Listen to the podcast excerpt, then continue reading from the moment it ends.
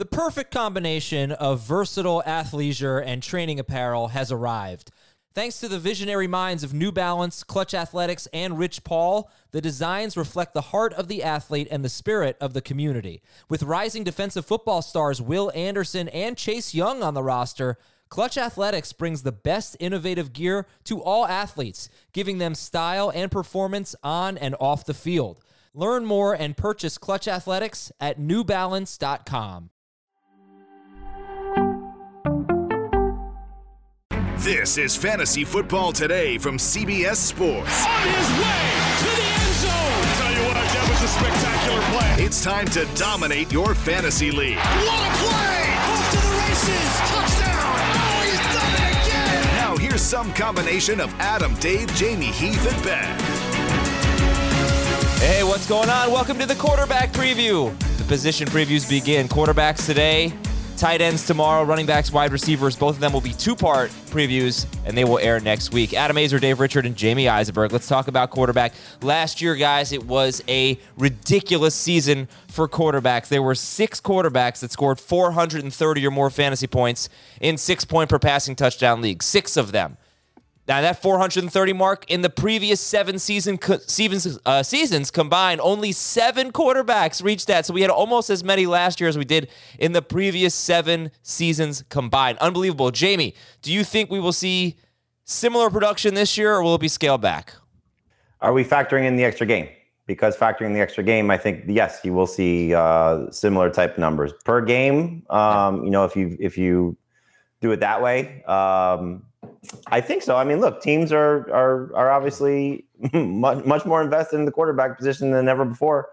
And the guys that are coming into the league, as we saw last year with Justin Herbert and Joe Burrow before he got hurt, they're more suited to play right away. So yes, I do think we'll see that continue to trend in that direction.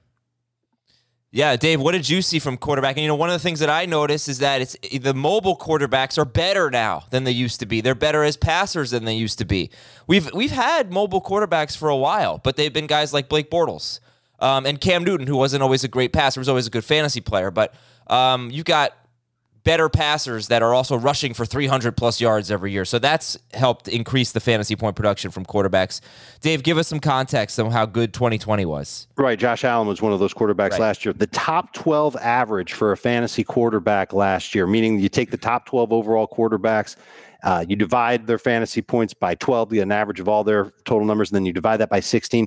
It was 25.3 fantasy points per week, all-time high. It's never been that high in the history of fantasy football. The second closest year to that was in 2018 when they averaged 23.4 fantasy points per game. By the way, each time that they've gone higher and higher, there's been a regression the year after. So that's just something to keep in mind, although I can't help but think that with the way that the fantasy game is played and how rushing stats are added to quarterback numbers, that their numbers are going to continue to go up. Quarterback numbers are going to continue to go up. Average QB1 fantasy points per week. Any guesses on how many points on average the QB1 scored each week last season? Anybody, anyone? 29. Jamie, you got a guess? I was going to say closer to 25, so I would say 24. 40.4. That's the average QB1 per week in fantasy last year. Oh, that's the number one. The number one. The number not the top 12 per week. Yeah. That was the 25.3 number I just gave you. QB1, 40.4. That's actually down from last year. It was 42.5. Last year's average was even higher, or 2 years ago, average higher than last year's. Right. Average number of quarterbacks with at least 22 fantasy points in a given week of fantasy football. Any guesses? Oh, this is important here because this is what you want to look at if you're trying to get a top 12 quarterback. Right, or if you're doing value-based drafting. I'm going to say 13. Jamie? No, I'm going to say 11. I was going to say 11, yeah. 13.3. Adam, you were closer with your first guess. And it was actually 13.5 last year if the number was 20 fantasy points, not 22. We had to boost the number to 22. Otherwise, there would have been even more quarterbacks that were averaging or getting over 20 fantasy points per week. So the position is exploding. There's a lot of great quarterbacks in there. Fantasy managers are going to have to make an interesting decision before they draft on how they want to approach the position. But the one thing you should not do, unless you're in a super flex or a two-quarterback league, is take a quarterback with your first-round pick. All right. So first of all, we're seeing that, though, with the CBS Sports ADP. There are two guys going in the first round already. Yeah, but let's put some context on it, right? It's August 4th right now, so I'm assuming there are some auto drafts going on. Right? We don't have our projections. I know we've taken a lot of flack at times for our auto drafts, but it's certainly been corrected over the last couple of seasons. But I thought you're going to go this route, Adam. Our ADP factors in all of our drafts. It doesn't get separated. So those could include Superflex and two quarterback leagues. Yeah. Well, look, Mahomes is 13th in Fantasy Pros consensus ADP. Josh Allen is 21st. In fact, the quarterbacks looking at ADP on Fantasy Pros today going earlier than I thought. One thing you should know, most of our quarterback talk is 6-point per passing touchdown leagues. We will talk about 4-point as well. Another thing you should know is I'm still sick, so I'm sorry I sound this way. I wasn't going to miss the quarterback preview. I freaking love the position previews. So we're going to get into it now. Now, with quarterbacks being so much better last year than they were, and remember, we didn't talk about this, but they changed the officiating last year to make it a little bit more offensive friendly. So that's it's not a huge surprise that points were up. It was an all-time high in points scored. How many quarterbacks in your rankings would you be happy with as your starter? How far down in your rankings can you go and say, okay, I'm comfortable with him as my week one starter? This number used to be a lot higher, but I think the absolute highest I can go is 13. If Deshaun Watson is playing, it's 15 for me. If there is no Watson, it's 14. Okay, so that would be... Trevor Lawrence would be the last one. Trevor Lawrence. Right, and Lawrence is the first man out for me. So Burrow Lawrence is like the cut line. The cut line. Okay. Now that being said, you told me I had to go with Kirk Cousins or even Ryan. I like Roethlisberger better than Ryan. Roethlisberger, but Ryan, yeah, I'd be fine with those guys if I really loved everything else about my team and just streaming it the whole season. Want to hear a fun Roethlisberger stat? You all, the two of you plus Heath, you all have the three Steelers receivers in your top 31. So I looked at the teams that had three wide receivers finish in the top 36 in the past 5 seasons. At the end of the year, they finished in the top 36. Last year, there were 3 teams, and those 3 teams were the Steelers, and Roethlisberger was QB 13. In 6-point per passing touchdown leagues, but we know he was, he wasn't really that great. But he was QB 16 in fantasy points per game. Thank you. The other teams were Carolina, which is a little deceiving. I don't really count them because Curtis Samuel would not have been top 36 without his rushing stats, and Dallas, and they actually threw. They threw for 4,500 yards and 25 touchdowns. They had some rushing stats too, so they would have been a top 12, I think 12th. But no, it wasn't great. But the 4 years before that. When I found a quarterback that had 3 receivers that finished top 36, they finished in 6-point per passing touchdown leagues 5th, 10th, 2nd, and 2nd. So usually it's a layup, to have three receivers in your top 36, and for you it's top 31. So think about that with Ben Roethlisberger. If the 3 receivers hit, then he'll probably, score a lot of fantasy points. I'm not going to say he's going to play great, but he'll probably score a lot of fantasy points. All right, so you said 13-ish, 14-ish quarterbacks you'd be happy with as your week one starter. What is your overall quarterback strategy, Jamie? Typically to wait. I more often than not am going to end up with a lot of Jalen Hurts, Tom Brady, Matthew Stafford, that quarterback group as my starter. Going back to like the draft that you put forth in our Tuesday stream, the week that we're doing the quarterback preview, because I know people listen to this a little bit later, but you took a non-PPR league, you took Mahomes at the end of round 2. I think like round 3 is the earliest I would consider Mahomes more times than not. I typically avoid a lot of the 2 through 5 quarterbacks just because of where they tend to go. Yeah, and we can just say I took him in the 3rd round because I took him 24th, but I had the first pick, McCaffrey, Mahomes, and I don't remember who my 3rd pick, but it doesn't matter. But DeAndre Hopkins. Yeah. Oh, Hopkins. Okay. So, yeah, all right, we don't have to talk about too much about that, but I think in our leagues, Mahomes will come off the board in round 3. In ADP, he's 13th. In our leagues, there's a big run of quarterbacks. It's usually Dak, Murray, Jackson, and then Wilson at the end in like round 5, 6. And Allen sometimes make it there too. I feel like Allen usually kicks off the run, but he's, you know, a little earlier. And then sometimes Jamie, he makes it to round 5 in our leagues. And then Jamie talked about the next tier, which is where he usually lives with quarterbacks, is Brady, Rodgers, Hurts, et cetera. Dave, how about you? I keep Jamie's approach in mind. I know that however my draft unfolds, I can wait to get a quarterback that I like in those later rounds, and that's really good value. But I also know that if I can get one of those top 5 quarterbacks in round 5 or even round 6, I'm jumping on it. I'm taking those guys. They feel safe. They feel like the only thing that can slow them down are injuries, and they produce really high numbers on a per game basis that I'm not sure those other quarterbacks that Jamie will get later will quite be able to match, mostly because of their rushing abilities, because most of those guys will add some rushing numbers on top of what they do as a passer. So I'm looking for, I'm not going to say like a steal value, like because I don't think getting Kyler, Lamar, or Dak in round 5 is necessarily a steal, but I think it's a fair value, a good value, and I don't mind getting one of those guys. So I'm targeting them. If I don't get one, I'm not going to sit and cry about it because I know I can wait at least a couple rounds later for Justin Herbert, or even a couple rounds after that to get somebody like Brady, Stafford, Hurts, and just roll with those guys. If listener drafts are more like average draft position, which is Mahomes 13th overall, Allen 21st, and then Kyler 32nd, Jackson 38th, Prescott 39th, Justin Herbert, Russell Wilson 41st, 46th, respectively. So all of those guys, that's 7 quarterbacks going in the first 4 rounds.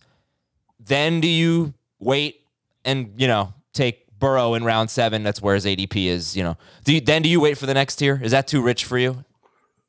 It is for me, but it's almost like the tight ends. You know, it's just a little bit more robust. Great. You know, great or late. You know, so it's the great group is 5 guys. The tight end great group is 3 guys. And then the middle group of the quarterbacks you feel a little bit more comfortable with because Russell Wilson and Justin Herbert are tend to be those 2 guys that you look at. You could probably throw Aaron Rodgers in that conversation too. I don't consider Rodgers in that group, but most people probably do. And then the guys that you're taking later are in that category more so, you know, so it's too rich for me, you know, so I'll probably wait that out. But I think a lot of people are going to look at that group as well because people tend to panic. You know, that's the thing we always see with most fantasy drafts is if you miss on the top 5 guys and then you don't love or don't feel comfortable taking Russell Wilson or Justin Herbert right after them, if you miss on those guys, then you're like, oh my God, what am I going to do? You know, and so Brady's usually the first one that goes, and then maybe Stafford or you know, Rodgers will be the first one that goes. And then maybe Brady, Stafford, you know, is somebody that most other sites have a little higher than we do. Burrow is probably a little bit higher than we have him. And then Tannehill, Hurts, the wild card. Who you said Hurts and who? Hurts is the wild card, you know, just because I think either he is going to fall significantly further than those guys because of the concerns of the small sample size and what his receiving corps is going to look like on top of his, you know, passing. But I just think if he does play the majority of the season, he could be the first 4,000, 1,000 guy. Yeah, I'm not sure if you mentioned Jackson will also there this season as well, but Hurts. I shouldn't say Hurts will be the first. Hurts could be a 4,000, 1,000 guy. Okay, so all right, so we'll come back to ADP in a little bit. We'll go through it. Does your strategy change in a 4-point per passing touchdown league? It changes in regards to the Bradys and the Rodgers of the world, and Hurts gets a little bit more of a bump. I guess I keep forgetting a guy that I keep taking a lot of, Ryan Tannehill. He should certainly get mentioned in that group. For me, he is in that Wilson Herbert group in terms of ranking. He doesn't get drafted along with those guys. But to answer your question, Adam, yes, it changes because I think you look at the mobile quarterbacks a little bit more heavily, you know. So if you want to buy into Lamar and Kyler, you should. If you want to buy into Hurts, you should, you know. And then you probably want to avoid Brady and Stafford and Rodgers and the guys that don't run as much. I wouldn't say you avoid them. I just don't think avoid them in terms of taking them where they usually go. Right. So in those leagues, because my approach is going to be the same because I think I'm looking for a fair value at quarterback. Just in general. So if I'm in a 4-point for passing touchdown league, I think that one of those top 5 quarterbacks will be there. maybe in early round five. I don't think they're going to get gobbled up so fast and that they'll be like round four picks. So I basically have the same strategy, 4.6 point. I'm going to look for those top five guys at a fair value. And if I can't get them, oh, well, I'll just find somebody else a little later on. Yeah, just to give context to this, though, let me give you a couple of stats here, a couple of comparisons. So 6 point per passing touchdown leagues, Allen Rodgers, according to fftoday.com, Aaron Rodgers outscored Josh Allen by 17 points. But in 4 point leagues, Allen outscored Rodgers by 5 points. That's a 22-point swing between those two. Not a huge deal, but it's something. Now this, though, Kyler Murray and Tom Brady, in 6 point per passing touchdown leagues, they finished back-to-back. Murray was 6, Brady was 7, and Murray was ahead by only 15 points. But in 4 point per passing touchdown leagues, Brady was still 7, Murray was 3rd, and he was 43 points ahead of Tom Brady. So that's, those mobile quarterbacks that score rushing touchdowns. Jackson 4th? No, I don't think I think Jackson was 8th. Really? Yeah. 4th was Mahomes. It was Allen, Rodgers, Murray, Mahomes, Watson, Wilson, Brady. Tannehill was 8th, and then Jackson was 9th. Right. Jackson was 10th in 6 point for passing touchdown leagues. Yeah. So not that much higher in 4 point. And his fantasy point total from 2020 would have made him a top 4 quarterback in 2019. Top 3 if you remove 2019 Lamar Jackson. It's not like he had a bad year, but he had an average year, I guess, for 2020 standards. He had a strong finish. Do you want to talk about two quarterback leagues? We'll have a separate episode with two quarterback where we're talking about two quarterback leagues. It's a really different strategy. It's completely different. You've got to prioritize the position. Guys are first round picks. Yes. Okay, so I want two of my top blank quarterbacks in a 2QB league. 15. I can stretch that a little bit beyond 15. Probably say in the neighborhood of like 23. I'd like one of them to be a top 10 guy. Getting and wanting that, like those are two different things in my mind. Like I want two of my top 15. I'm obviously going to, probably not get them the way I draft. So, all right. So do you all right, Derek Carr versus Cam Newton in a one quarterback league? You should take Cam Newton. Derek Carr has been a steady, like top 18 per game quarterback, but only once has he been higher than 16th per game. Cam Newton, on the other hand, has a lot more upside. So there's really no reason to take Carr over Newton in a one-quarterback league. But in a two-quarterback league, Cam Newton might lose his job. Derek Carr is kind of steady Eddie. He can deliver. He can be a top 20 guy. Do you take the safe play in the two-quarterback league? It's a general statement. You want to just use those two, for example. But do you play it safe or do you take upside with your second quarterback? If my first quarterback is somebody that's got superstar potential, and then I'm looking for the second one, I would prefer Cam Newton. But I'm going to take a third quarterback. And in some cases, if I know there's a chance that the guy I take is going to lose his job, like in Cam Newton's case, I'll probably take 4 and try and get Mac Jones also. Right. That's exactly what I was going to say. Okay. All right. So let's play this game. What's more important to you? A top 6, Dave keeps saying top 5 tight end. That's fine. I think some people might put Wilson in there. Some people might put Herbert in there. Quarterbacks. Oh, yeah, sorry. This question is about tight ends, though. How much Dayquil have you taken today? No, just Advil. I feel like total crap. What's more important to you, that top 6 quarterback or getting one of Hockenson, Pitts, Andrews? You might have to take that. You could take both, but you might have to take them in the same range. What's a bigger priority for you? PPR, I think the tight end is going to be the priority. Non-PPR, some of those quarterbacks I think I would take ahead of Hockenson and Pitts. So, again, this comes down to how you like to build your team, because if the tight end hits, you're probably in better shape. But those quarterbacks have a much more likelihood of hitting because they've done it before.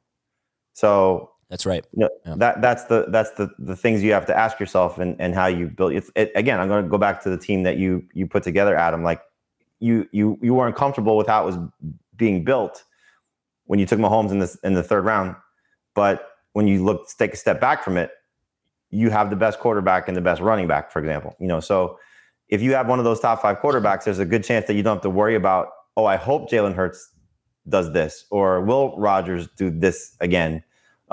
Is Brady at 44 still going to be the same, as opposed to knowing that you have that quarterback position locked up. But if the tight end hits, and then you pair that with with a Tannehill or a Brady or Stafford, you know, then your team is probably in a better standing, assuming you didn't take one of those top three tight ends, or the tight end that you take didn't break out also. Right. And we'll talk about this tomorrow on the tight end preview. But after those 4, 5, 6 tight ends, the position, we don't know. I mean, there might be some breakouts. Goddard might be great. Troutman, who knows? But it's obviously gets so much weaker than quarterback does, right? I mean, you still have a nice fallback tier at quarterback. You're not going to feel as comfortable with the tight ends after that. But you're more likely, though, to take one of Pitts or Hockenson or Andrews, if you want to throw them in that conversation too, and end up with, you know, still a top 8 quarterback. Right. Right. Whereas if you pass those up, you're right. Yes. But Kyler Murray, as you said, Jamie, they've done it before. Kyler Murray was the number 1 quarterback before his shoulder injury. Dak Prescott finished as QB2 in 2019 and was pacing to be right up there in 2020. Lamar Jackson's already been QB1 before, so that's why people really gravitate to those players. All right, let's do some sleepers, breakouts, and busts. Blank is my favorite sleeper quarterback. Dave? Trey Lance is my favorite sleeper quarterback. I think that he's worth drafting with one of your last picks. He's worth keeping on your bench for as long as you possibly can. You should commit at least 3 weeks to it just to see what happens. And if he gets in there to play, watch out, because his rushing ability is good and his passing is turning out to be pretty good too. I think that there's all kinds of upside with Trey Lance. And if he plays most of the season, I think he's got a real shot to finish top 12 in points per game at quarterback. Jamie, who's your favorite sleeper? Trevor Lawrence. You know, I just think he's the guy you could take as your second QB. You can even take him as your starter and pair him with a proven veteran. You're just hearing great things out of Jacksonville so far with how he's operating. The receiving core is solid. The running back out of the backfield is going to be great in ETN. They're going to be chasing points a lot. So love the setup for Trevor Lawrence. Yeah, they were 7th in pass attempts last year. You know, Urban Meyer wants to run the ball, but doesn't always work out as planned. All right, Trey Lance, Trevor Lawrence, so a couple rookies. I think it's kind of interesting that, well, let's go to breakouts. Let's go to breakouts. Who's your favorite breakout, Dave? I wrote that Jalen Hurts was my favorite breakout, so I'll defend it for now. The training camp hasn't turned out to be great for him so far. It's been very up and down, but we've already talked about it. The upside that he has as a rusher, where he could end up with over 1,000 yards, makes up for any shortcomings he has as a passer. It's just a matter of, is he going to have meltdown games where he has 3 interceptions in the same week that he has only 40 rushing yards and no touchdowns? Is his receiving core strong enough to make up for his off-target throws? Does he have a chance of getting benched for Joe Flacco if he can't put wins together? There's a lot that's in his favor, but he has to work. He has to continue working on just being more accurate with the football. And if he can't do it, and we've seen quarterbacks struggle with that for the first couple of years of their career, then it's going to hurt his efficiency and hurt his upside as a fantasy quarterback. Okay, Jamie. What a great way for me to wrap up talking about my breakup quarterback, right? The flip side to that is that if it's schemed up like a typical West Coast offense, that means a lot of short, well-defined throws, quick reads, plus he's going to be able to run with the football. And so maybe he only throws 25 touchdowns, but he might run for 10 more on top of that. Jalen Hurts is Dave's pick. All right, and go ahead, Jamie. Who's your breakout? Hurts would be mine also, but I also like Joe Burrow in this category. You know, I think you just look at what he was doing last year, where he was top 7 in passing yards per game and pass attempts before the injury. And you look at this receiving core, adding Ja'Marr Chase. The offensive line, you know, you can ask 10 different people. They'll give you 10 different opinions on this offensive line, but it's going to be better just by the addition of some of the guys that they brought in. And I think he got unlucky with a couple 300-yard games last year where he had 1 touchdown or less. You know, so I think you look at the addition of Chase, still having Higgins and Boyd on the rise, a run game that I hope will support him and open some things up as well. So Burrow, to me, still has top 10 upside also. There is a report out there from The Athletic that he's gotten off to a terrible start in camp. Awful start. Yep. And that he hasn't looked good. But I don't think we can really weigh that yet. I think if he continues to look bad as we get closer to the regular season, that's when I might, you know, throw up a red flag and say, watch out, Burrow could struggle this year. And I am still a little concerned about the offensive line. I know that Riley Reif has looked good in practice. That's great.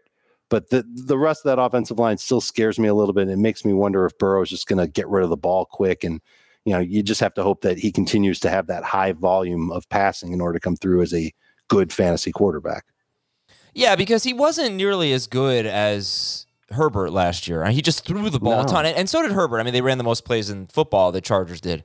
But Burrow threw over 40 times per game. He was good for a rookie, but he didn't, you know, blow the doors off of it by any means. And now he gets Ja'Marr Chase, of course. But notice, everybody, that the two sleeper picks were rookies and the two breakout picks were sophomores. So that's usually where you find great value in unproven young players. After the first few years, you know, you don't see a ton of breakouts typically. I think Tom Brady's going to break out. This feels like a year from now. That's part of the problem with finding breakouts. Well, you could say Mayfield. There are so many established quarterbacks that are out there. Right. And I think if there's a dark horse breakout, maybe you call him a sleeper, just sticking with the second-year theme, it's Tua in Miami. Right. Tonga Vailoa got a bunch of new weapons this offseason. He's been hitting them in training camp. He's been looking okay. He'll run the ball a little bit himself. And, you know, we can talk about Myles Gaskin and how good he might be. I think that this offense is going to maybe shift a little bit more toward Tua if he continues to prove that he's accurate. So for whenever anybody's listening to this, if you are listening to our show live, so Thursday afternoon, we're going to have Pete Prisco. I taped the interview with him because it was supposed to be today, but he was at Dolphins camp, and he said he spoke to Brian Flores off camera and was absolutely over the moon about Myles Gaskin. So that's a great sign for Gaskin. But Pete, who's been very not anti-Tua, but very, you know, questionable about Tua's ability to be a star quarterback and where he was drafted and all the hype, living up to the hype. He said he was thoroughly impressed watching Tua. And he said the one thing about the Dolphins, and Pete preaches this for as long as I know him, he's covered the league for over 30 years. He said the Dolphins are going to have one of the fastest receiving cores in the NFL. And that is going to be such a huge difference maker for Tua. Yeah. So Tua's got a great opportunity here. I would also say, similar to Tua, Dave, it's a good call. Anytime a guy switches teams, has a chance to be, you know, breakout type of guy, more of a sleeper based on his draft potential. But Sam Darnold, you know, if he can put things together, he's also a guy that's got a very good receiving core. He's got a coaching staff, I think, that's going to, you know, benefit him. And not, again, somebody you're going to draft to be a starting fantasy quarterback by any stretch. But I think Tua, Darnold, Daniel Jones, you know, these guys that came in high draft picks that didn't get off to a good start, whether it's coaching, poor play, injuries, whatever the case may be, if they click and things go well for them, these are the type of guys that you end up by the end of the season streaming and using them in some key spots in your fantasy league. So they all kind of fall in the same category for me. Well, should you draft them as number two quarterbacks? You know, we've had this conversation quite a bit, you know, so like Dave and I were having this conversation Tuesday night about taking, you know, Dave took Darren Waller and then drafted a second tight end in Jonnu Smith. And, you know, if you draft one of these high end quarterbacks, you take a second guy because he's the best player on your draft board, or, you know, you think he has a chance to be one of these breakout type of players. It's certainly a good strategy if you think you're going to be able to trade one of them, or in the case of injury, or, you know, some rough patches that your key guy may go through, you can turn to one of them. But, you know, like Dave brought up the point about sticking with Trey Lance for 3 weeks. That's a backup that you want to see if he's going to get a chance to start. If you see Tua struggling through 3 weeks, there's no way you're holding him. Correct. And then you may miss out on either A, picking up a free agent in the first 3 weeks of the season, or not being able to get Tua back later in the year because you gave up on him and somebody else picked him up. So it's always the risk you run when, you know, you don't take a chance on maybe a lottery ticket running back or a high-end wide receiver. It's just a matter of how you want to build your fantasy roster. But if you have empty roster spots, taking one of these high upside type of players is certainly worth it. All right, let's talk about bust then. Oh, actually, you know, no, I want to continue this discussion, though, because I think outside of, you know, the top 15, I just think it's kind of hard to on draft day at least, to identify a breakout. And I'm just looking at our ADP from last year. And most of the guys that were drafted, like we did pretty well, right? ADP was pretty good. Lamar Jackson was one. He was a bust. Mahomes. No, we said that, though. Yeah. But, I mean, he was a bust even. It didn't matter where you drafted him. The play was a bust, yes. We said his draft value was a bust. Yeah, nobody thought he was going to finish as QB 10. Lamar Jackson, Mahomes, Prescott, Kyler, Wilson, Watson, Josh Allen, Matt Ryan, Drew Brees, Aaron Rodgers, Carson Wentz, Tom Brady, Matthew Stafford. That's probably about 12 or so. You know, like Tannehill was a good pick. Who else was a good pick? I mean, Ryan Fitzpatrick was almost undrafted. But I guess my point is all of the mobile quarterbacks basically are being drafted as starters, except for Cam Newton, Daniel Jones. I don't know. I have a hard time finding. Maybe we're just doing a better job of identifying these guys, and they're being drafted earlier. I think, for Cam, for example, if you were to say Cam's playing 16 games or 17 games, excuse me, he's going to be drafted as a borderline starter. He'd be in the top 15 for me. That's what I said. Hey, I said that last week. Yep. Remember? I was like, he's going to be fifth. That was my bold prediction. He's going to be QB 15 in ADP. I saw you move them up to 20 or 21. He's having a good camp. He looks like he's going to be the starter week one, as we're still more than a month away, but that's what it looks like right now. And he had 12 rushing touchdowns. Yeah, he's someone I need to move in my rankings for sure.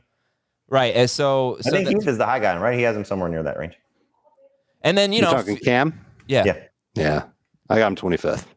Fields and Lance are very interesting. Watson obviously would Fields and Lance could sway the quarterback position in a big way, because, you hear the reports. I saw Lewis Riddick of ESPN saying that Fields is just doing tremendous things that is not necessarily getting reported, but apparently coaching staff loves him. And Lance is just, you see people doing victory laps because of how Trey Lance is looking right now. So wow.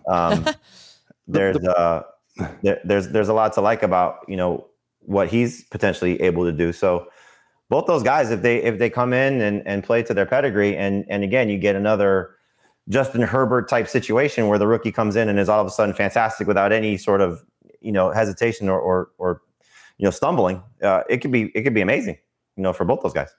Let's just make it clear that Lance has taken one first team snap, through Tuesday's practices. It's mind boggling because he looks awesome in every highlight you see. Right. And everything you read from beat writers to whatever, I was reading some today where, now the veteran guys on the 49ers are talking him up. Mm-hmm. And that's I saw somebody make the comparison of what the Seattle guys were saying about Russell Wilson in his rookie season when they brought in Matt Flynn, who was expected to be a starter. All you hear from Kyle Shanahan and John Lynch is Jimmy Garoppolo is having his best offseason. He looks fantastic, et cetera, et cetera. But the guy can't stay healthy. He's had a hard time staying on the field. He's played one full season with the 49ers as the year they went to the Super Bowl. And so if Jimmy G's healthy, it's hard to see Trey Lance starting unless the team stinks. But I don't see a path to that team stinking unless they get hurt. Could it possibly be that the coaching staff and John Lynch are talking of Jimmy G in hopes of trading him before the season starts? I'm sure that's part and maybe of it. Trying to pull Philadelphia with I'm what sure they it's did. Part of let's get the make sure the rookie doesn't get too full of himself too. Probably a lot of that. Go out and win the job, but once the veterans start talking about players, it's a lot of hype for a guy doing a lot of things with the second team. Right. Probably against the second team defense. Once the veterans start talking, if Lance wins the locker room, it's not going to be popular if they stick with Garoppolo, and that could cause some problems early on. All right, let's go to our busts. Who are your busts? Dave, give me a bust at quarterback. I had a hard time finding a bust, but the one I'm going to go with is Aaron Rodgers, who's coming off of 29.1 fantasy points per game. That's the highest that he's had since 2011 when he had 30. For example, in 2019, 19.9 fantasy points per game, 2018, 21.8 fantasy points per game. You see a lot of other quarterbacks that are drafted around Aaron Rodgers. Brady gets his whole crew back from the Super Bowl run. Tannehill gets Julio Jones. Aaron Rodgers gets Randall Cobb. That's it. The schedule last year was very good for Green Bay. This year, it's harder. They've got the AFC North. They've got the NFC West. It makes it tough, and his offensive line isn't going to be as good. Corey Linsley's gone. We don't know exactly what's going on at right tackle. So I'm a little nervous. I see people taking Aaron Rodgers. I know his NFC ADP, I believe it's a top 75 pick. I'm not comfortable taking him there. If I can get Rodgers later on draft day, and I'm talking about after Brady and after Tannehill, I'm taking him, no problem. And I'll take him over Jalen Hurts for now. But I don't see the appeal of racing to the league MVP. People have done that each of the past two seasons, and for whatever reason, it hasn't worked out. And I imagine it's going to happen again this year. All right. It's not just league MVP; it's the number one QB. It doesn't get that spot does not get repeated often, year over year. So.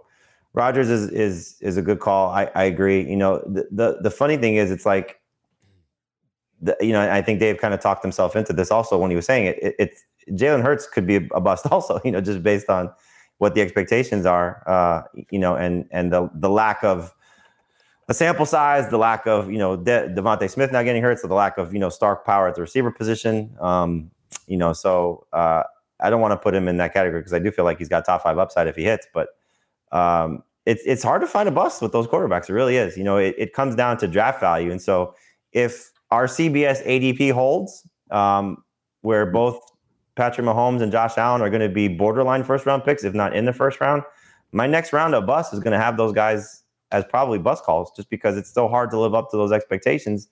And you have so many other good players at the position. You know, like I would much rather pass on Mahomes and Allen in the first round if that's what anything close to what their ADP is going to look like. And we know, look, our audience, I think, is a very well-educated audience. And I'm not saying that to, you know, kiss anybody's butt, but I love our listeners. But our site is still a paid site. People invest in this for a reason. And so it's the more people that play in free leagues that do this for fun. They say I have to have a quarterback because they think that's the most important position. That's why those guys' average draft position gets pushed up a little bit. So I think that's why, you know, you have to sort of be careful with how you view those things. But if people are taking quarterbacks in the first round, they're playing this game wrong. I don't think it's a bad idea to take one of those quarterbacks early if you think they're going to hit and be as successful as they could be.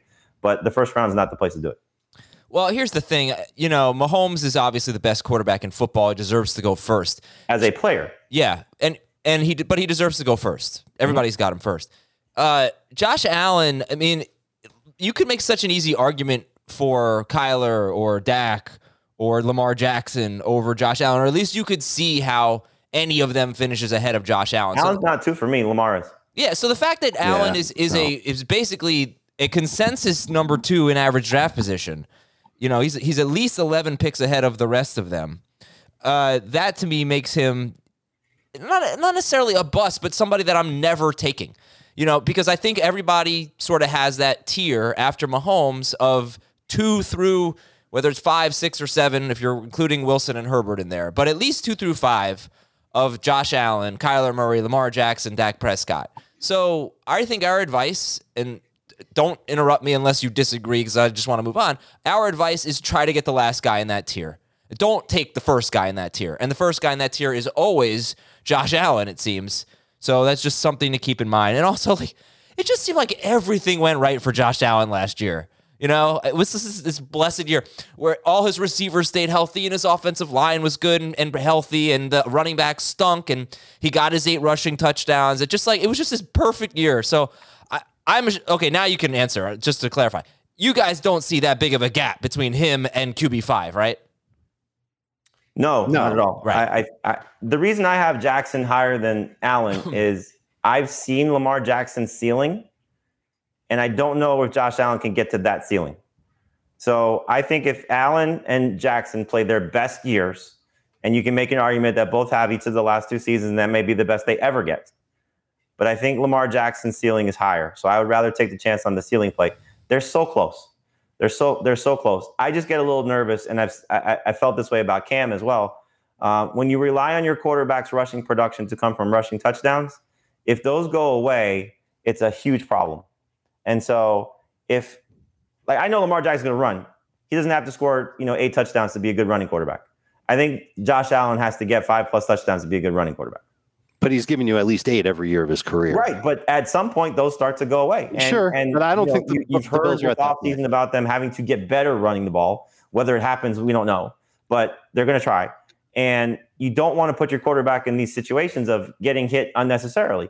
And I think that's one area where, especially short area, scenarios, you can make things a little bit better for Josh Allen. So I agree with you to a certain extent, Adam, what we said about, everything sort of fell into place. I do think he's coming into his own. He's a star. He's an absolute star.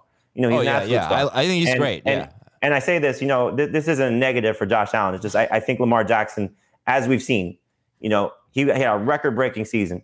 And last year, it feels like everything almost fell apart for him, whereas he's getting pieces and hopefully healthy from the COVID situation. But I think if you tell me again right now, both guys hit their ceilings, Lamar Jackson could be better. If both guys hit their ceilings, I agree. But I think if both guys hit their floor, this sounds funny because we've seen Josh Allen play way worse than he has last year, but I don't think he ever goes back to that stage. No, I think he's got a higher floor than Lamar. And so if the gamble is that I miss out on 2 to 4 points per game by taking Allen over Jackson, I think I can live with that. Okay. Because I think Jackson's floor is worse than Allen's.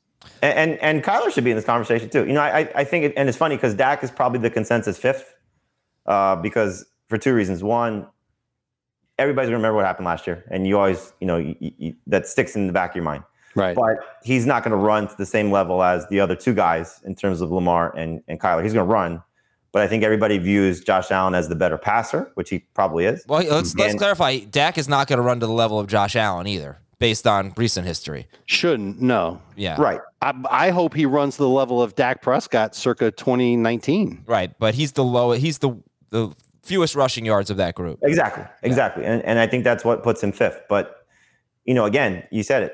He was number 2 years ago and trending to be 1 last year based on points per game.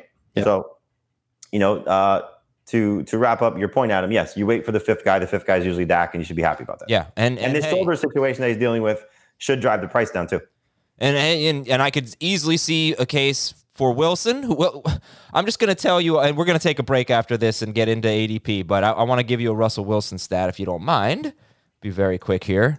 Russell Wilson, where are you in my notes? Okay, so, oh, son of a B, I'm on the wrong document. Okay, Russell Wilson. Your MVP, you still your MVP? Oh, hold on, I'll get back to that. That's a different document, Jamie. Only twice in the last, Adam's dumb predictions, doc. Only twice in the last 6 seasons has Wilson finished outside the top 4 in 6-point per passing touchdown leagues, or outside the top 6 in 4-point per passing touchdown leagues. He's actually better in 6-point leagues. He throws so many touchdowns. So twice in the last 6 seasons, he's been worse than 4th in 6-point per passing touchdown leagues. Those 2 years were 2016, when he hurt his ankle in week 1, played basically the entire year with a bad ankle. In 2018, he had like 430 pass attempts, which is an incredibly low number. When he hasn't been either hampered physically or by the offensive structure, he has been a top 4 quarterback. So, or top 6 in 4-point per passing touchdown leagues. So, you know, don't discount Russell Wilson. I predicted he would be the MVP because I just feel like the entire franchise, like, this has to be the year that they prop up Russell Wilson. They do everything they can. I'm just a little nervous because he has a new offensive coordinator, and I don't like that. Well, yeah, but everything you're hearing is magical. My gosh, like, you know, what DK Metcalf is saying, what Tyler Lockett is saying, you know, it's Gerald Everett. If he's not on your sleeper list by now, you're missing the bus potentially and what he could do as their third maybe pass catcher. But there's just a ton to like about Russell Wilson this year because, again, I think people remember the failure at the end of the season and how much he struggled when he was trending toward being, like Kyler Murray, one of the best fantasy quarterbacks last year, and then for Kyler, it was a shoulder. For Russell, it was the shift in offensive philosophy. I think that's out the window. I think they're going to let him be Russell Wilson, and he's going to have a chance for a huge share. So he's right there with Dak for me. He's the 6th quarterback, and I think he's one of those guys. Like, if you are going to take that middle tier of guys, he's the top one for sure. So just one last point. Word is getting out about what this offense is going to look like, and it sounds like it's going to be up-tempo, quick pace, shorter throws. That means more attempts for Russell Wilson. And if you look at his first 8 games of last year, he averaged 37.1 pass attempts, and he had 34.4 fantasy points per game. I'll spare you all the other impressive stats. That's what you care about, is 34 fantasy points per game. And then in those last 8 games, he didn't throw as much. So if he's throwing a little bit more, and this will take a little bit more research to really be confident, and maybe putting Russell Wilson, maybe you put him ahead of Dak at this point. But it sounds like if the goal of the offense is now to just take a lot of shorter throws and let Russ make them, just by the nature of efficiency and the way that he plays and the way that quarterbacks play and put up numbers when they throw a lot, he's going to put up really good stats. Okay. And yeah, I mean, you might be able to wait an extra round and get Russell Wilson. Now, last thing before we go to break, and then we'll come back, I promise. Wilson or Herbert? You guys, I know, Jamie, you're like Wilson. How about you, Dave? I've got Herbert right now, but the more I think about this Seattle offense, the more and I think both these offenses might end up being the same. The more I think about Russ, the more I like him. So I'm not going to commit to Herbert over Wilson for the rest of the way, but for now, that's how I have it. The thing that's nice about Herbert is better offensive line, so that could help him. Bringing back basically his same weapons. The loss of Hunter Henry, we'll see what they do, but hopefully a whole season of Austin Eckler, I think that'll be big for him. Josh Palmer, I think, is going to be a good weapon for them, a guy that they drafted out of Tennessee. And I think Mike Williams is this year's Corey Davis, this year's Devontae Parker, you know, the guy that's left for the scrap heap because of his failed production as a top first in the upper echelon first round pick, you know, top 10 overall pick.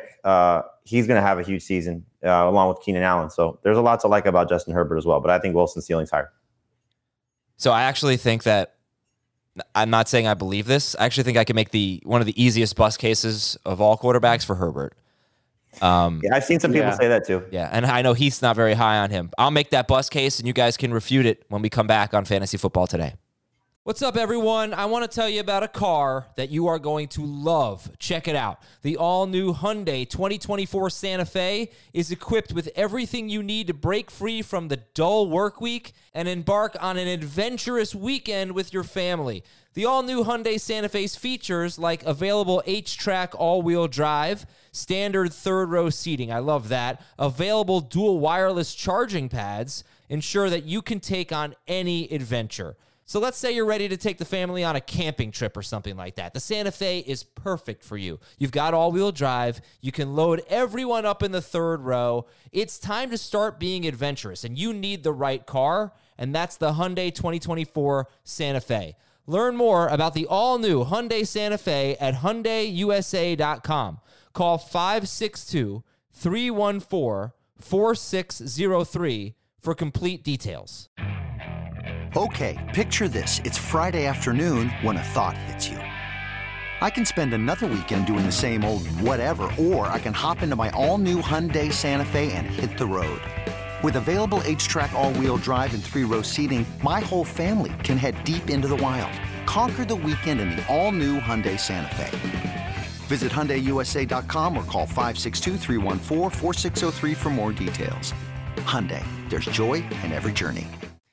So Justin Herbert was a star last year. He was a top 10 quarterback, and he was on pace for 4,625 yards, 33 touchdowns, plus another 250 rushing yards and 5 rushing touchdowns. He only played 15 games. His 16-game pace was crazy.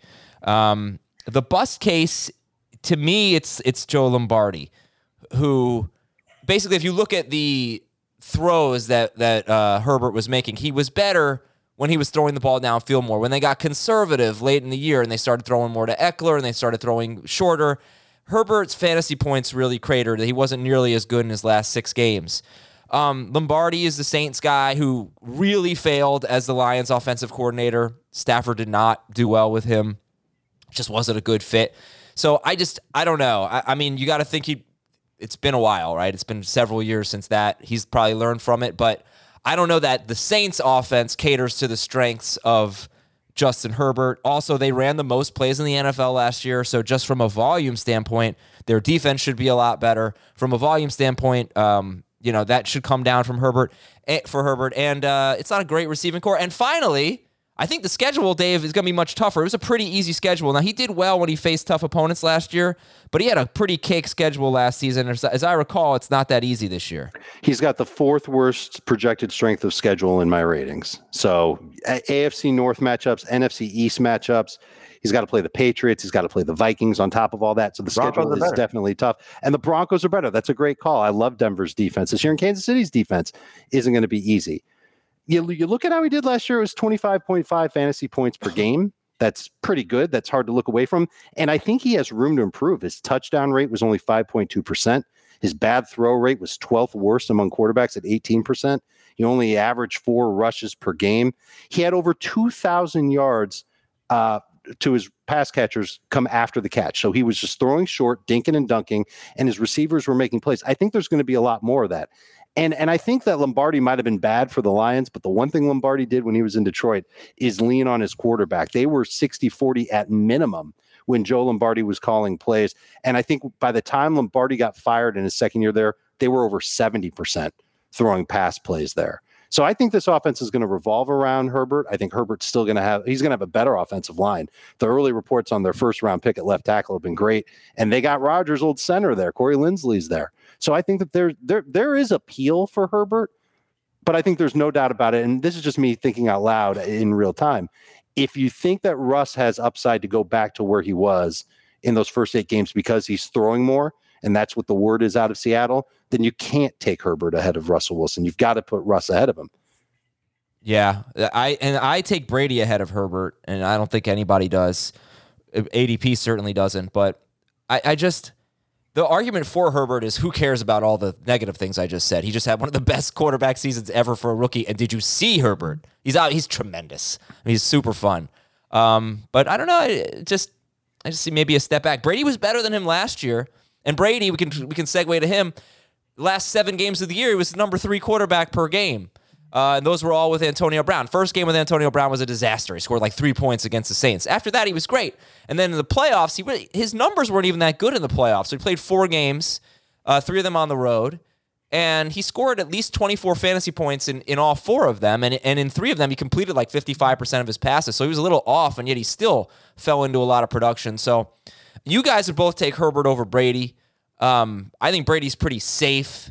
Yep, and that's the word. And in Bruce Arians' offense, he's just going to throw a ton, and it's loaded. I mean, they're just absolutely loaded. He's getting 2 weapons back that he didn't have last year. O.J. Howard for the majority of the season. Yeah. Reports are he's coming back fine from the Achilles injury and apparently looking great. And Giovanni Bernard, and we know what that role has been for Brady over the course of his career in New England, just having a better pass-catching running back. So it's one of the best offensive lines in football, one of the best play callers in football, and a guy who's obviously still motivated to put up big numbers. I think one nice storyline for Brady, which my guess is he's going to try to get there. I think he's got to average something close to 300 yards per game. I don't remember what it is to go into New England in the early part of the season to break Drew Brees' record in Foxborough. I'm going to guess that's something he wants to do. Yeah. For a guy that, has that Jordan quality of motivating himself. So I think Brady's going to get off to a good start. They have... You think against Dallas and Atlanta in weeks 1 and 2, he's going to average 400 yards per game in those games. Exactly. They have the ability to kill you in so many ways because they have arguably the best 3 receiver group in the football. They have one of the best 2 tight end sets in football if O.J. Howard is right and Gronk's still, doing Gronk things. They have, a rotation of running backs that they can use and certainly, 1.5 guys in terms of how they are as pass catchers because Gio, I think, is really good and Fournette was better than expected last year. So it's tough to bet against Brady. I think safe is right, but I wouldn't discount his upside either, Adam. It's not a bad call to take Brady over Herbert, and I think Brady has, I don't know if Brady has top 5 upside because he's going to need a 5,000 yard season for that to happen and probably 50 touchdowns because he doesn't run, but he can get there with the 17 games. Yeah. So let me just say this. If I were doing rankings, I personally would have Brady over Herbert, but what my point is ADP gives you a nice little cushion. I mean, Herbert, that could be 2 rounds. If you think they're similar. But then again, we've never really seen what Herbert can do, and he was on pace for 250 rushing yards, and that is a big deal. All right, so now let's take a look at Brady has a 5,000-yard season on his resume. I know it's 100 years ago, but Bruce Arians 2 years ago had a 5,000-yard quarterback, and that was Jameis. Yeah. And Brady, again, Super Bowl hangover, you can worry about that. You can worry about them looking ahead to the Super Bowl because they have a team that's built to get there again. That could obviously be a factor, but I do think Brady is going to want to go into Foxborough with the chance to break that record there, and he's probably going to do it. Yeah, those last 7 games I talked about when Brady was QB3, he was actually on pace for 5,100 yards and 46 touchdown passes in 16 games. I don't expect that, but he was great. All right, so here we go. Average draft position has Patrick Mahomes number 1 and 13th overall. We're not going to take him there, and I don't want to shortchange Mahomes, but I'm going to shortchange him a little bit. Let's not spend too much time on him because he's QB1. When would you take Mahomes? I would start considering it in round 3. Round 3 in most 12-team PPR leagues. In a 10-team league, I would consider it at the back end of round 2 because you have the ability to get a little bit better players as the draft unfolds. Yeah, so sure. 10-team league, I would do that. And then in a super flex league. So we're doing a super flex draft on Thursday. I have the 2nd pick. Mahomes is there. I'm going to take Mahomes. Okay. But who would you take first? I would take McCaffrey. Okay. Josh Allen is QB2. He's 21st overall. And then Kyler, Jackson, Prescott, they're all round 3 to round 4 picks, 32nd, 38th, and 39th. But they're all at least, about a round after Josh Allen. So when do you think that group of 4, Allen, Murray, Jackson, and Prescott, and for Dave, QB2 is Allen. For Jamie, QB2 is Jackson. When should QB2 come off the board? If I'm really stuck on finding a player I like in late round 4, and the number 2 QB I like is there. For me, it's Allen. For everybody listening, it might be somebody else. That would be the absolute earliest I would do it. But that would be just in the perfect storm of everybody left on the board at running back, receiver, and tight end. just isn't as appealing, doesn't have the same type of upside.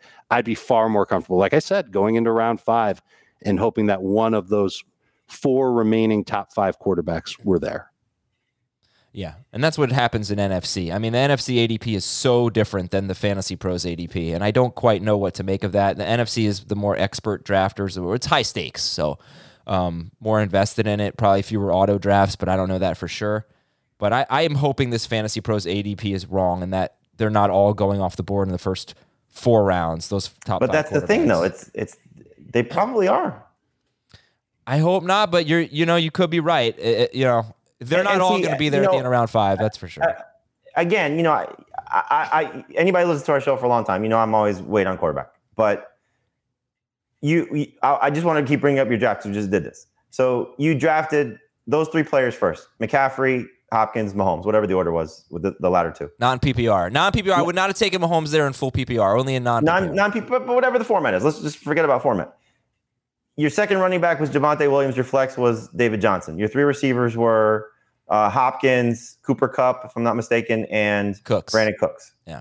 And you look at it and you say, I don't love it. But then when you take a step back from it and you say, I have the number one quarterback. I have the number one running back. I have a top 3 to 5 wide receiver. Now, what I would have done if I go this route, and I think if anybody does take Mahomes early, is, especially if you get a player like McCaffrey or Cook or Henry or Kamara, whatever the format may be, is lean into that and take the tight end instead of taking, maybe the second receiver or whatever. Take most likely the group of Andrews, Pitts, or Hockenson. And then by the end of the season, your probably second running back is not going to be anybody close to your draft, or in your case, like you took Javonte Williams, he's a star by that point, right? Or certainly a capable starter, and that's the hope. So if you do take the quarterback early, you got to hope that he's not hurt or struggles like Lamar did last year, or gets hurt like Dak did. But think about where those guys typically finish. Now, the flip side of that is obviously you end up with the guy that gets drafted outside the top 12, which has happened each of the last three seasons with Mahomes, Jackson, and Rodgers. But who's that guy going to be this year? Is it going to be Hurts? Let me ask you why you're so all right. First of all, I know I think Jamie's up against a little bit of a time limit here. No, I'm okay. All right. Well, we're at almost 56 minutes. So I want to try to wrap this up in about 10 minutes. But here we go. Why are you so confident, Jamie? More confident than Dave, but everybody's confident in Lamar Jackson after his disappointing season. Why are we all just sort of dismissing it? Because they figured things out toward the end of the year that should make you feel confident that Lamar Jackson can be. I feel like they kind of limited him as a rusher in the first half of the year, and then they went through that bout of COVID that went through the team. And by the end of the year, I think Lamar Jackson was putting it all together. And I know that they're trying to improve their passing game to just force defenses to start making some tough choices. Yeah, but what happened at the end of the year? They stopped throwing. I think he's got a chance to see his efficiency go up because his receivers they just cut Myles Boykin today. Boykin was a problem in that passing game. He made mistakes. Bateman hopefully will not make mistakes. And it's Watkins who won't make mistakes. Well, and also Willie Snead is a solid player, but he's not a star player or a difference-making type. Right, they upgraded the guy that does good things for a team, but he's better suited as a fourth receiver than a second receiver. You have an ability right now to throw the ball at a higher level. Rashad Bateman's making plays and looking like a legit star caliber player. He may not be a star fantasy player on this team because of the limited amount of attempts that they're going to have. Even if they increase their attempts, they're not going to be in the upper half. They're going to be in the bottom half of attempts. But like Dave said, Watkins is better as the second or third guy. Bateman is better as the second or third guy. Right. Marquise Brown, if he's healthy, has a chance to hopefully build on what he did a couple of the end of last season, the final stretch of games. Yep. But take that next step in his third season as a receiver. And Mark Andrews, we know, if he had more targets, would probably be contending to be a top 3 tight end because he's got that type of upside and that type of touchdown potential. So you factor in anything he does better as a passer, which I think he's underrated as a passer and gets knocked too much as a passer. But that rushing ability, he can always fall back on that. Always. Yeah, well, that's what he did. He stopped throwing the ball. That's when he got good. Last 5 games of the year, 20 times a game. If things go south, I don't want him to throw. In the season, I don't want him to throw more. That's bad. If things go south early in the season, that they'll go back to that. I guess that's true. It's weird. I mean, again, you want him running. I think you're going to see more people draft Josh Allen and probably Kyler Murray over Lamar Jackson. I get it, because you saw what they did a year ago and you saw what Lamar did a year ago. But I'm going to go back to 2 years ago when he was the MVP of the NFL and just was an absolute monster doing everything. I think he can do that again. I just think there's so much upside for Lamar Jackson. So wouldn't shock me if he's QB1. He had 5 touchdowns to Mark Ingram that year, didn't he? Yes. Yeah, but he threw under 40 touchdowns as a whole, you know, as a passer. So right, he threw 36. But I wonder if that's some, like, if they're trying to find ways for him to throw more touchdowns and get creative in the red zone, going to the running backs. And that's something that we've heard a lot about this offseason, is getting the running backs involved in the passing game. That stuff will help Lamar Jackson too. And I don't think that the coaching staff will be resistant at all to having Lamar run, whereas I think they might have been in the first half of last year. I forgot to plug a new podcast that we have. It is a DFS fantasy football podcast. So check it out. Shrag, are you there? Can you hop on? Yeah, what's up? What's the details of the podcast? The details are Frank Stanfill, Mike McClure, Sia Najad, 2 times a week, breaking down DFS. Trailer is out right now. First episode will drop Tuesday, August 10th. So you can download and follow it wherever you listen to FFT. Fantasy Football Today DFS podcast. Excellent. All right, so our top 5 quarterbacks: Mahomes, Allen, Kyler, Jackson, Prescott. That's an ADP. Herbert 6, Wilson 7. We talked about them. Aaron Rodgers is 8, then Tom Brady, then Ryan Tannehill, and then Joe Burrow, and then Jalen Hurts. And they're all into rounds 6 through 7. Brady, Tannehill, Burrow, Hurts. So Rodgers is currently going ahead of that group of Brady, Tannehill, Burrow, and Hurts. Should he be going ahead of them? You know my answer. Well, I don't know exactly where you have him slotted. I've got him behind those guys. All of them? I've got it. Brady, Tannehill, Rodgers. Then Hurts. Okay. Yeah, I have Hurts ahead of him as well. So the other guys also. The thing that I think, you know, and you can buy into this narrative if you want to. We saw Rodgers last year pissed off because they drafted Jordan Love. Is he pissed off again about everything that's happened? He's going to go out and have a monster season. He certainly could. But I just think that there, it just feels something like, I don't know if he's going to have a slight statistical decline. Oh, yeah. If just the offensive line is going to be an issue, as Dave said, you know, and we all, you know, Dave didn't mention this, but we don't know if David Bakhtiari is going to be back at 100% to start the season. He's trending in the right direction, but you know, we just don't know, and that's a huge potential problem for them. It's funny because I saw somebody list the size of the offensive line, and he's the smallest guy at 6'4" and however much he weighs. So they got a little bigger up there. Corey Lindsey wasn't exactly the biggest center, but they got a little bigger on the offensive line, so maybe that helps. But in any event, I think Rodgers, if he's a little bit lower, is a great value pick. But I just think, like Brady, like you said, feels a little bit safer and could have just as high of a ceiling. I think Hurts, I'm going to gamble on his rushing ability, putting him in a different category. And then Tannehill, I think, is just criminally underrated over the last 2 seasons. He's getting more love this year because of the addition of Julio Jones. But it's almost like people forgot what he's done since he took over from Marcus Mariota in Week 7 of the 2019 season. He's been fantastic ever since. He's given you at least 20 fantasy points in 21 of his last 26 games. Yeah, his passer rating is 111.3 since he became the starting quarterback. And if you want to compare schedules, his first 5 games are the Cardinals, Seahawks, Colts, Jets, Jaguars. And he also rushes. So his 16-game pace since becoming the starting quarterback is less than 4,000 passing yards, but 275 rushing yards per 16 games, 7 rushing touchdowns. He's obviously been lucky with touchdowns. 111.3 passer rating is insane. I think that's the second best in that stretch. But yeah, Rodgers had the highest touchdown rate in football last year, and it wasn't close. I did want to say this about Kyler Murray. We haven't really talked about him. Of the top 10 quarterbacks from last year, Kyler Murray had the lowest touchdown rate. So you could say that there might be some better fortune coming his way. He didn't even throw 30 touchdown passes, and you know a lot of quarterbacks did last year. This receiving core got better too. You know, if AJ Green is anything close to what's being reported, from DeAndre Hopkins to Kyler Murray to the press, the media in Arizona, you know, he looks great, you know, looks rejuvenated, and probably no surprise that he's an upgrade over Larry Fitzgerald, but he's an upgrade over what he was last year. That's tremendous. And Rondale Moore today is getting a lot of love too, you know, so that's another guy that just gives another addition to this receiving corps on top of whatever Christian Kirksell has to offer. He's been battling a little bit of an injury. Hopefully he's back. That's something Cliff Kingsbury loves, is having four receivers he can put on the field that he can rely on. And now it seems like he may have that. All right. So let me, sorry. Go ahead, Adam. Yeah. I know we're a little short on time. Stafford or Burrow?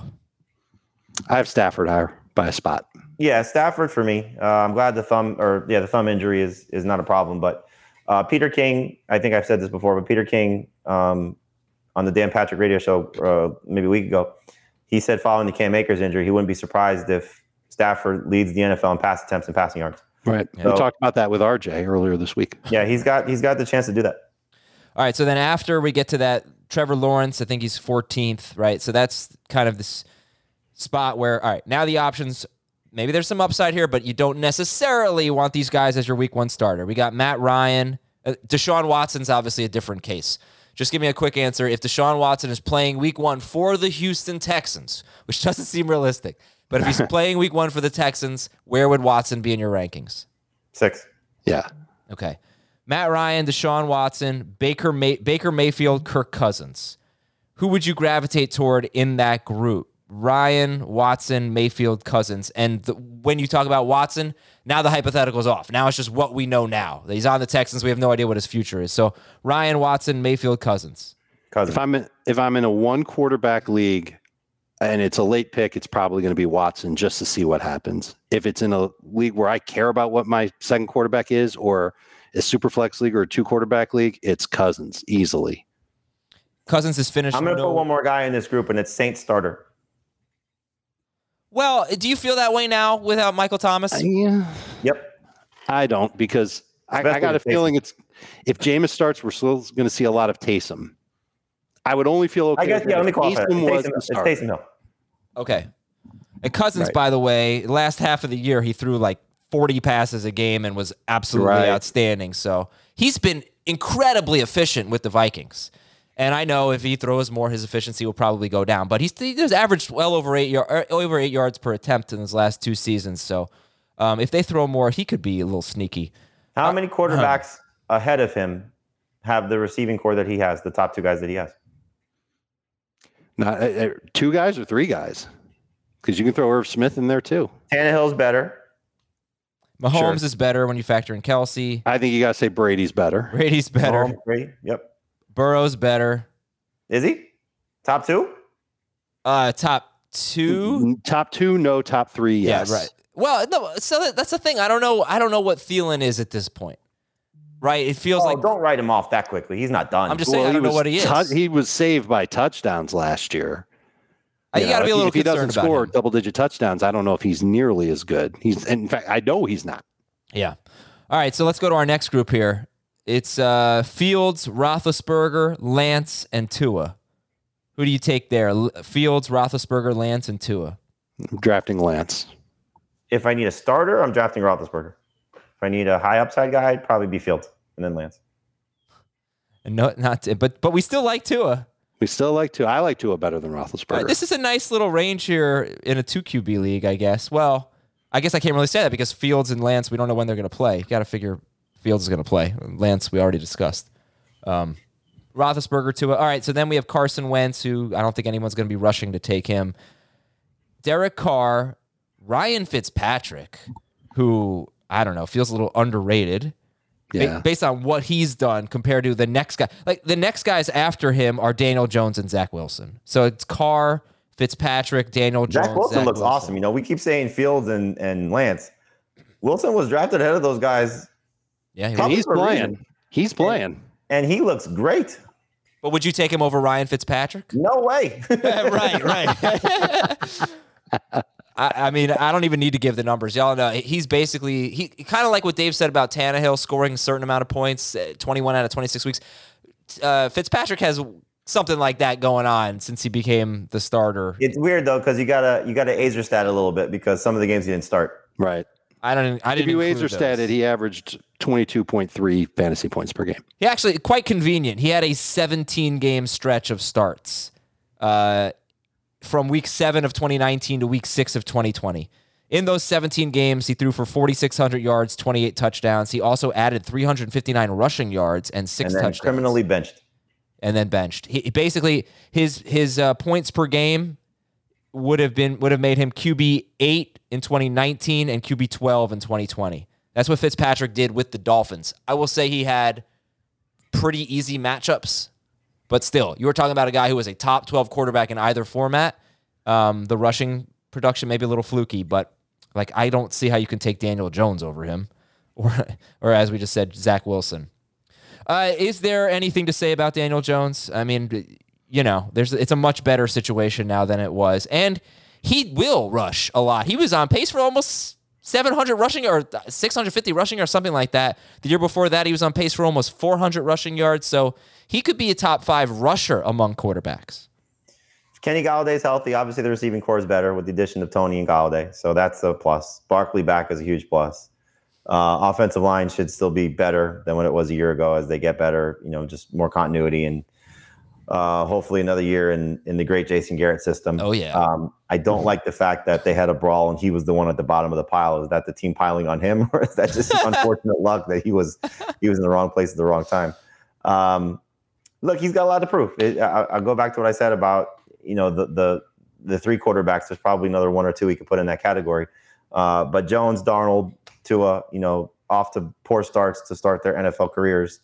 And, you know, you hope in the case of Jones that better talent around him helps him improve this year, because there's still a lot to like. You know, it's hard to look at the handful of games he had as a rookie when he was over 30 fantasy points per game a few times. 3 times, yeah. And say that that's total fluke. Obviously, some of it was fluky, but total fluke. You know, so he's got the chance to be a good player. He just has to do it more consistently, because you like that rushing floor.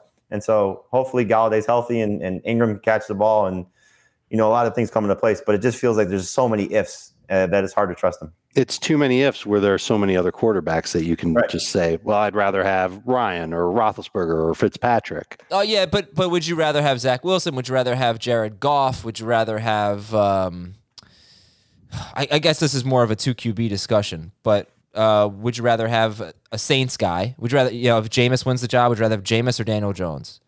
Jameis. I'll take Jones. How about Sam Darnold or Daniel Jones? Jones. I would rather have Darnold just for his early season schedule. Okay. I think we mostly covered it here. We got Goff. I know there's not a ton of excitement there. Darnold, Mac Jones, Jimmy Garoppolo, Drew Lock, Teddy Bridgewater. Garoppolo. Lock is another one that belongs in that category of, you know, bad start to a career, but look, the talent around him is amazing. My God.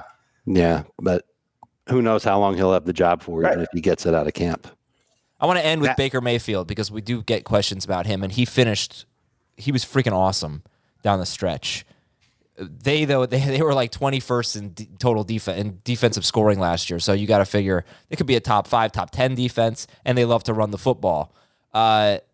You skipped over him. You guys did not say you take him. I said he was like Ryan, Mayfield, Watson, Cousins, and you did not say he should be in that group. He should be in that group. Okay. Do you think there's a lot of upside with him? No, but I think he's safe. He's a very good number 2 quarterback in 2 QB leagues. This is still a team that's going to run the ball a lot. If they're bad, I don't think they're going to be bad. If they are, it's going to help them. It's going to help him. Because, you know, if you look at the pass attempts in his last 6 regular season games, he averaged 37 pass attempts per game.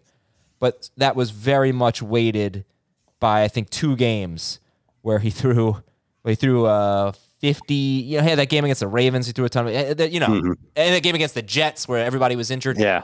He threw like 100 passes in those games. I'm making these numbers up a little bit. But in the other games, it was 30 pass attempts per game, basically. So... he did. He threw 100 pass attempts against Baltimore and the Jets, both losses. So that's the problem with the passing game if you're investing in fantasy. When the Browns are good, when they're winning, and we think they're going to be pretty good this year, they run the ball. Good quarterback preview, guys. We knocked one down. I'm surprised you didn't want to talk about your favorite team, Adam.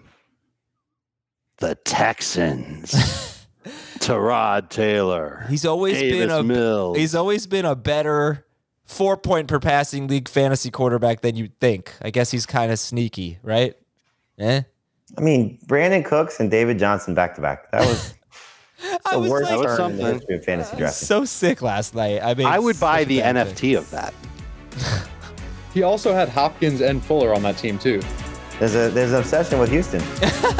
That's funny, actually. How about that? All right. Well, more on that crappy team, some other podcasts. Tight end preview tomorrow, everybody. We'll talk to you then. Thanks so much for listening to the QBs. See ya.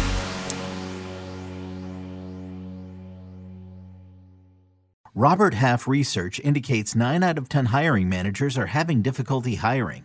If you have open roles, chances are you're feeling this too. That's why you need Robert Half. Our specialized recruiting professionals engage with our proprietary AI to connect businesses of all sizes with highly skilled talent in finance and accounting, technology, marketing and creative, legal, and administrative and customer support. At Robert Half, we know talent. Visit roberthalf.com today.